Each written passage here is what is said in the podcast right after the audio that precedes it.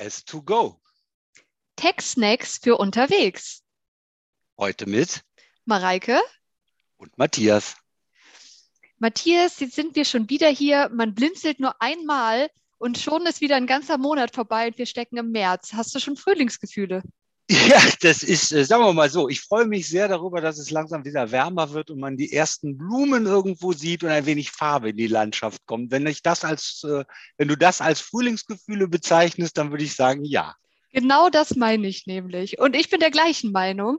Ich finde auch, dass der, was man richtig merkt, dass der Frühling im Kommen ist.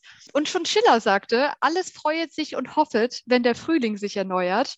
Und weil der Frühling schon so einige Philosophen und Dichter hervorgebracht hat, dachte ich, dies sei eine ausgezeichnete Gelegenheit, unsere Zuhörer mit einem Gedicht auf unsere heutige Folge vorzubereiten. Bist du d'accord oder hast du noch was anderes vor? Ich bin gespannt mal wieder. Nun gut, so sei es also. Der Frühling schaut mit müden Augen. Kein Schnee kann die Felder mehr berühren. Und doch so ist es kaum zu glauben, können Einkünfte aus Hobbys zur Umsatzsteuerpflicht führen. Unsicherheiten liegen schwer auf dem Herzen. Muss ich für meine Steuernummer Daten elektronisch schicken? Oder wird mein Kurzarbeitergeld demnächst ausmerzen? Wir werden mit euch in diese Themen blicken. Der eine kennt Steuer, die andere kann reimen. So wird's für euch nicht teuer und ein Lächeln kann aufkeimen. Dieses schöne Gedicht ist natürlich von äh, Goethe 1806. Erstaunlicherweise hatten die damals genau die gleichen Problematiken wie wir heute. Ich verstehe es auch nicht.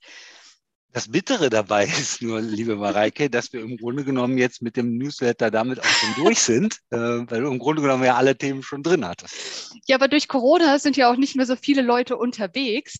Also Tech-Snacks für unterwegs muss ja auch kurz sein, wenn man nur so wenig draußen ist.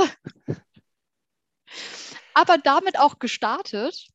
Ähm, was hast du uns denn heute im Bereich der Einkommensteuer mitgebracht? Etwas, was ich noch nicht im Gedicht gespoilert habe. Ja, ich bin froh, dass ich da jetzt von deinem Gedicht hier keine Überleitung finden äh, muss, weil die wäre mir, glaube ich, auch nicht wirklich gut gelungen. Es, äh, wir starten mal direkt in das Thema Gewinnausschüttungen. Hervorragend. Äh, und zwar geht es da um, äh, um, um Ausschüttungen zu unterschiedlichen Zeitpunkten. Also Grundsätzlich ist es ja so, dass Gewinnanteile aus Ausschüttungen erst immer nach einem Gewinnausschüttungsbeschluss zufließen. Ähm, und im Zeitpunkt des Zuflusses ist dann auch die Versteuerung vorzunehmen. Jetzt gibt es aber den Fall, dass in der Satzung geregelt sein kann, dass sie es zulässt, dass auch Ausschüttungen an die einzelnen Gesellschaften äh, zu unterschiedlichen Zeitpunkten erfolgen können und das auch so gehandhabt wird. Welcher Fall lag jetzt im BFH vor? Und da hatte sowohl das Finanzamt als auch das Finanzgericht die Auffassung vertreten, dass hier in dem Fall zwar die Minderheitsgesellschafter, die sofort die Dividende bekommen hat oder die Ausschüttung erhalten haben, der Mehrheitsgesellschafter aber nicht.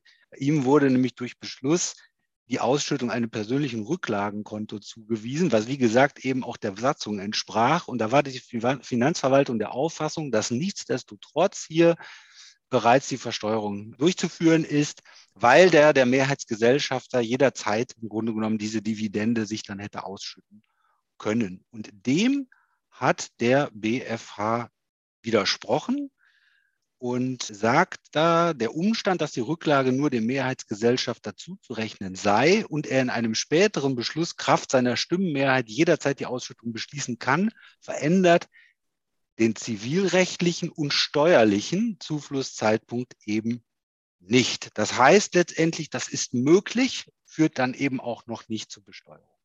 Tatsächlich ist es ja jetzt so, dass in aller Regel die Ausschüttungen an die Gesellschafter der Abgeltungssteuer unterliegen, sodass diese Gesellschaften ja dann die Steuer direkt auch an, das, äh, an den Fiskus abführen. Insofern ist das hier vielleicht gar nicht unbedingt so relevant in den meisten Fällen.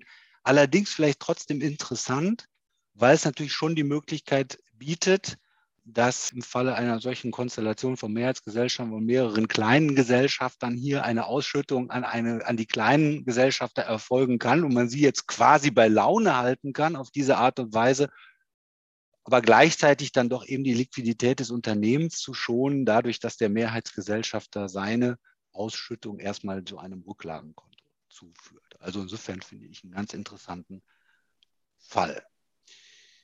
Dann kommen wir auch direkt weiter zum Thema Paragraph 34 ESTG. Da geht es um sogenannte außerordentliche Einkünfte, also in der Regel für eine mehrjährige, also Vergütungen für eine mehrjährige Tätigkeit. Und da geht es, äh, ging es hier in dem Fall darum, dass hier eine mehrjährige Tätigkeit vorlag, die vergütet wurde, äh, wo dann der wesentliche Teil auch im ersten Jahr vergütet wurde, aber noch ein kleiner Teil im zweiten auch.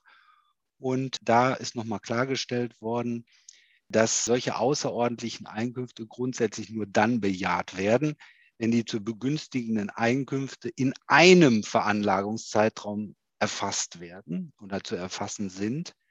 Da es ja hier darum geht, auch inhaltlich nachvollziehbar, durch eben diese Zusammenballung von Einkünften in einem Jahr hier eine, diese steuerliche Belastung zu verringern durch die Regelung des 34 EStG. Also kurz zusammengefasst, ganz wichtig, bei solchen Vergütungen immer darauf achten, dass die dann auch in einem Jahr fließen und gezahlt werden. Wir bleiben noch im Bereich der Einkommensteuer und kommen jetzt zum Thema Gebäude, Erwerb eines Gebäudes mit Abbruchabsicht, auch ein Stück weit ein Klassiker. Es geht also hier um die Frage, was ist, wenn ich ein Gebäude erwerbe und das innerhalb von drei Jahren abbreche und dann entsprechend neu baue. Das wird, denke ich, auch im Wesentlichen bekannt sein. In so einem Fall sind dann entsprechend insbesondere die Abbruchkosten und auch der Wert des Gebäudes entsprechend Teil der Anschaffungs- und Herstellungskosten des neuen Gebäudes. Also insofern diese Abbruchkosten dann nicht als zum Beispiel Werbungskosten oder Betriebsausgaben oder wie auch immer abzusetzen, sondern eben Teil der Herstellungskosten.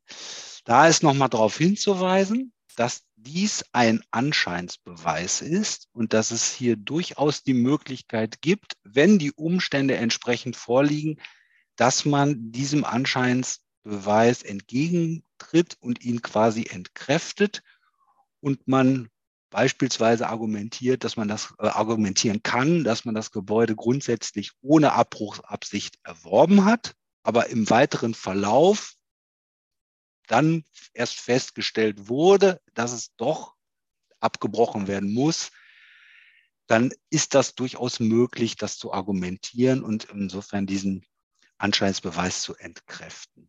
Das war im Grunde genommen der Teil und dann geht es im Grunde genommen auch direkt weiter, passt auch inhaltlich vielleicht ein bisschen zum Gebäudeerwerb und zwar äh, genau. Mareike, Finanzierungskosten. Ganz Was haben genau. wir da?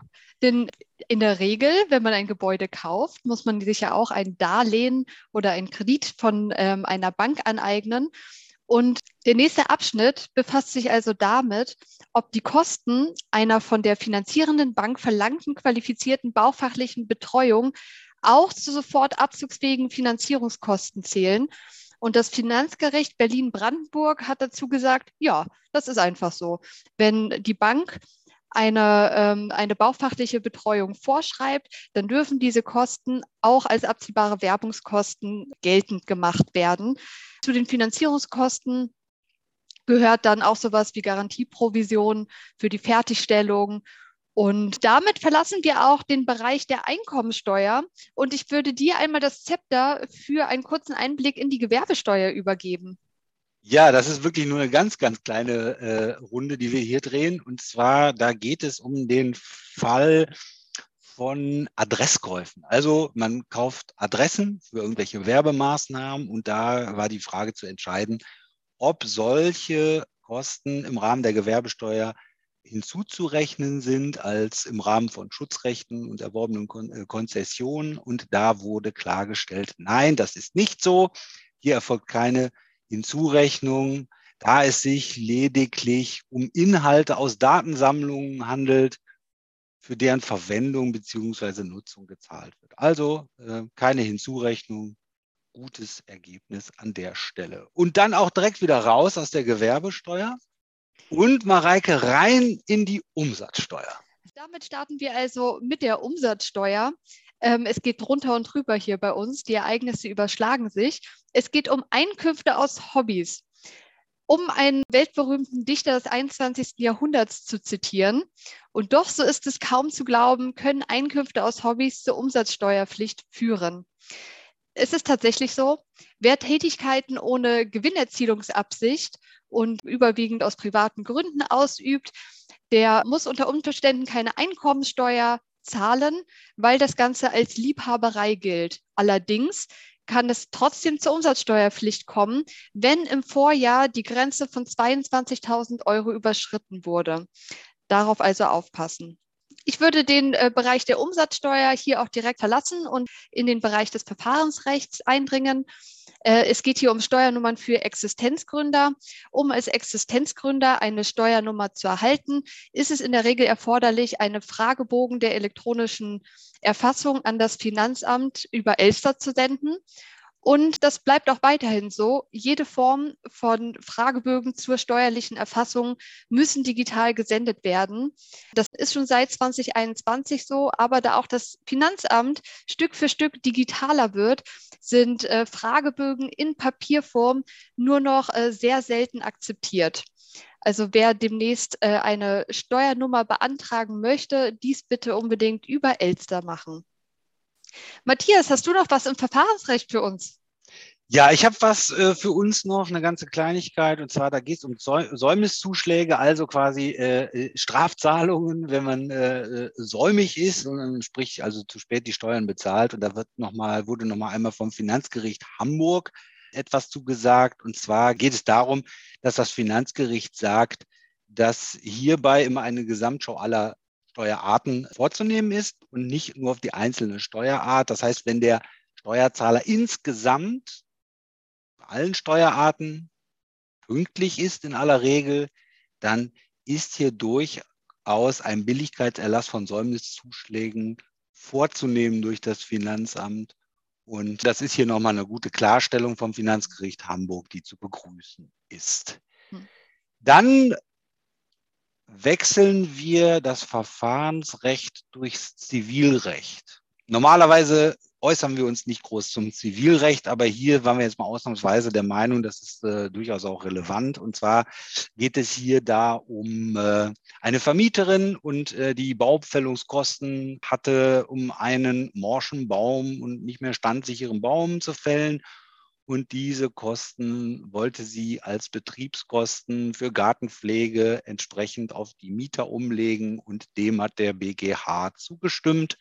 Hier wären auch Kosten der Gartenpflege für eine Neubepflanzung umlagefähig, soweit denn Pflanzen, Sträucher und Bäume durch Alter, Witterungs- und Umwelteinflüsse ausgetauscht werden müssen.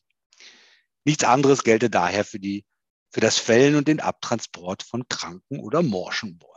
Also vielleicht nochmal für die Vermieter unter uns insbesondere nochmal ein ganz guter Hinweis, dass man das entsprechend auch bei den Nebenkosten umlegen darf. Raus aus dem Zivilrecht wieder. Und ganz kurz, ich hätte mich auch ehrlich gesagt fast geschämt, wenn wir es nicht geschafft hätten, äh, in diesem äh, Podcast zumindest einmal das Thema Corona zu nennen. Also insofern ganz am Schluss nochmal einmal das Thema Covid-19, äh, überlagert durch andere Weltgeschehnisse, Geschehnisse, leider Gottes. Aber trotzdem glaube ich hier nochmal eine ganz gute Nachricht jetzt zu dem Thema. Mareike.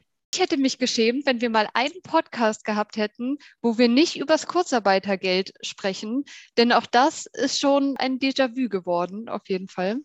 Und ähm, wie so oft in so vielen äh, Podcasts berichtet, wird auch diesmal das Kurzarbeit verlängert. Es soll jetzt befristet bis zum 30.06.2022 gestattet werden. Hier ganz interessant, bisher waren die Bezugsmonate ja auf 24 Monate beschränkt. Das wird jetzt auch erweitert auf 28 Monate und tritt auch rückwirkend zum 1.03.2022 in Kraft. Sehr schön, Mareike. Und ich glaube, dann sind wir mal wieder durch. Es, es ist so kurz und so schön. Genau. Da danken wir euch allen mal wieder fürs Zuhören. Danke, dass ihr uns die Stange haltet und wir sind dann im nächsten Monat im April wieder dabei. falls ihr diesen Podcast auch in schriftlicher Form als Newsletter nochmal euch anschauen wolltet, sehr gerne auf unserer Website www.nhsgroup.de kann man das alles gerne nachgucken. Folgt uns auf jeden Fall auf LinkedIn. Auf jeden Fall, das ist Pflicht. Das ist Pflicht und da sind wir auch immer aktiver und äh, ich glaube, es lohnt sich. Und dann bleiben wir oder dann verbleiben wir bis zum nächsten Podcast. Eure NHS. Tschüss. Tschüss.